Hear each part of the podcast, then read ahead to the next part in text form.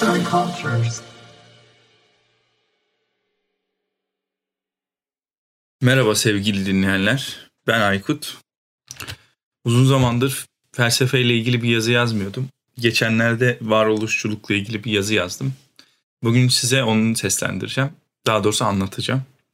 Ne olacak? Varoluşçuluk nedir? Varoluşçu filozoflar ve varoluşçulukla ilgili düşünceleri nelerdir? Ve bunun sinemadaki etkileri nedir?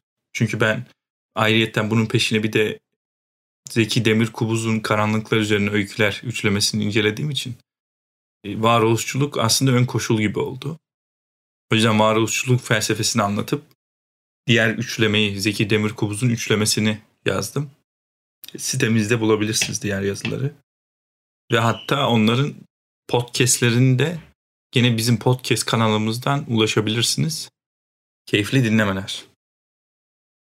Evet, varoluşçuluk nedir? Varoluşçu felsefe. Varoluşçuluk felsefesinde insanın varoluşu anlaması, kendini gerçekleştirmesi, insan varoluşunun rastlantılar içinde oluşu, güvensizliği ve güçsüzlüğü söz konusudur. Varoluşçu felsefede başlıca insanın özgürlüğü, saflığı, varoluşu ve benliğini araması gibi sorunlar ele alınır. Peki varoluşçuluk nedir?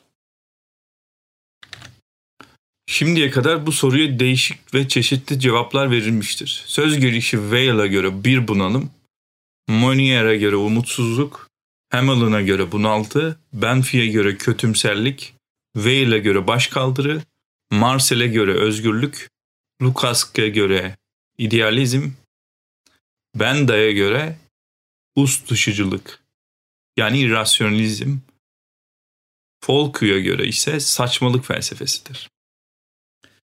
Varoluşçuluğu tanımlamanın bir diğer yolu, yola çıktığı soruları ve onların soruluş biçimlerini anlatmaktır. Modern insanın yalnızlığını ve yalnızlaştırılmasını ele alan varoluşçuluk, bu yalnızlaşmanın sonucunu şöyle açıklar. Varoluşçu bilinç için insan akılsız, asılsız, değersiz, gereksiz bir varlıktır. Bir ideale, bir ereğe, bir anlama, yeteneksiz bir şey gibi, dünyaya fırlatılmış bir nesne gibidir. Böyle saçma atomik bireyler arasında özsel hiçbir ilgi, hiçbir sevgi, hiçbir duygu anlamlı ve olanaklı değildir. Tersini ileri sürmek, bir özsellikten söz etmek, varoluşçu ilkeyi çiğnemek olur. Böyle bir bilinç her şeyden önce insanın kendisine yabancıdır. Başka insanlarda yalnızca kendi olumsuzlaşmasını, kendi sınırını görür. Sonluluğa yakalandığını duyumsar.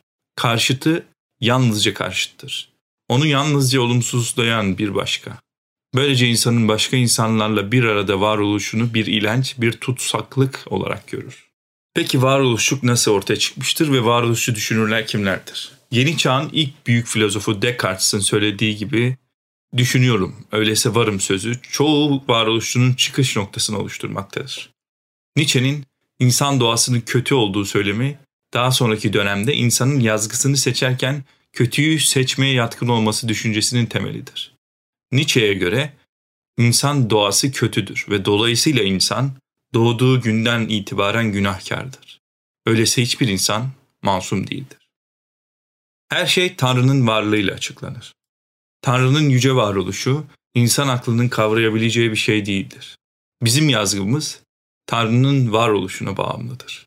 Tanrı'nın varoluşunu ancak içe dönüşle, hatta içe kapanışla sezebiliriz. İnsan düşünsel çabası içinde sorunlara ve gizlere yönelir. Sorunlar akılla çözülür. Gizlere yöneliş bir sezgisel yöneliştir. Gizlerin başlıcası ise düşünen bendir. İçe bakış ya da içe kapanışta insan nesnellik düzeyini aşar. İnsan varoluş deneyi içinde önce benine yönelir, sonra Tanrı'ya, sonra dünyaya yönelir. Varoluşçu filozoflardan iki tanesini özellikle inceleyeceğiz ama diğerlerinin de ismini sizler için okuyacağım, geçireceğim yani kimler olduğunu. Bu iki filozof, inceleyeceğimiz iki filozof Kierkegaard ve Heidegger'dir. Søren Kierkegaard, 1813-1855. Kierkegaard, varoluş terimini modern anlamda kullanan ilk filozoftur. Kierkegaard'ın ünlü eseri Ya da bu karşı görüşü Kierkegaard'ın Hegel'e karşı savıdır.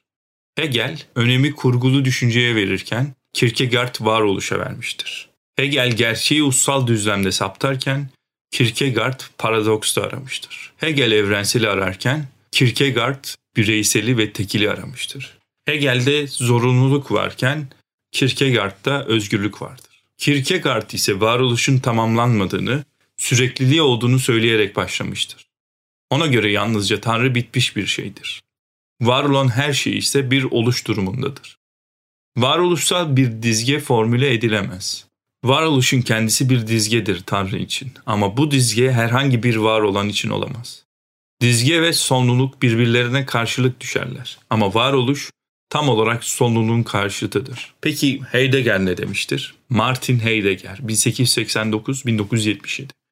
Heidegger birçok felsefeci gibi varlığın anlamını aramıştır. Varlığın anlamı nedir sorusunun cevabını, yani varlığı varoluşta araması onu diğerlerinden ayırmıştır. İnsanın özü varoluşundadır der Heidegger. Düşünceleriyle Jean-Paul Sartre'yi de etkilemiştir. Varlığa açılan deliği insanda görür o.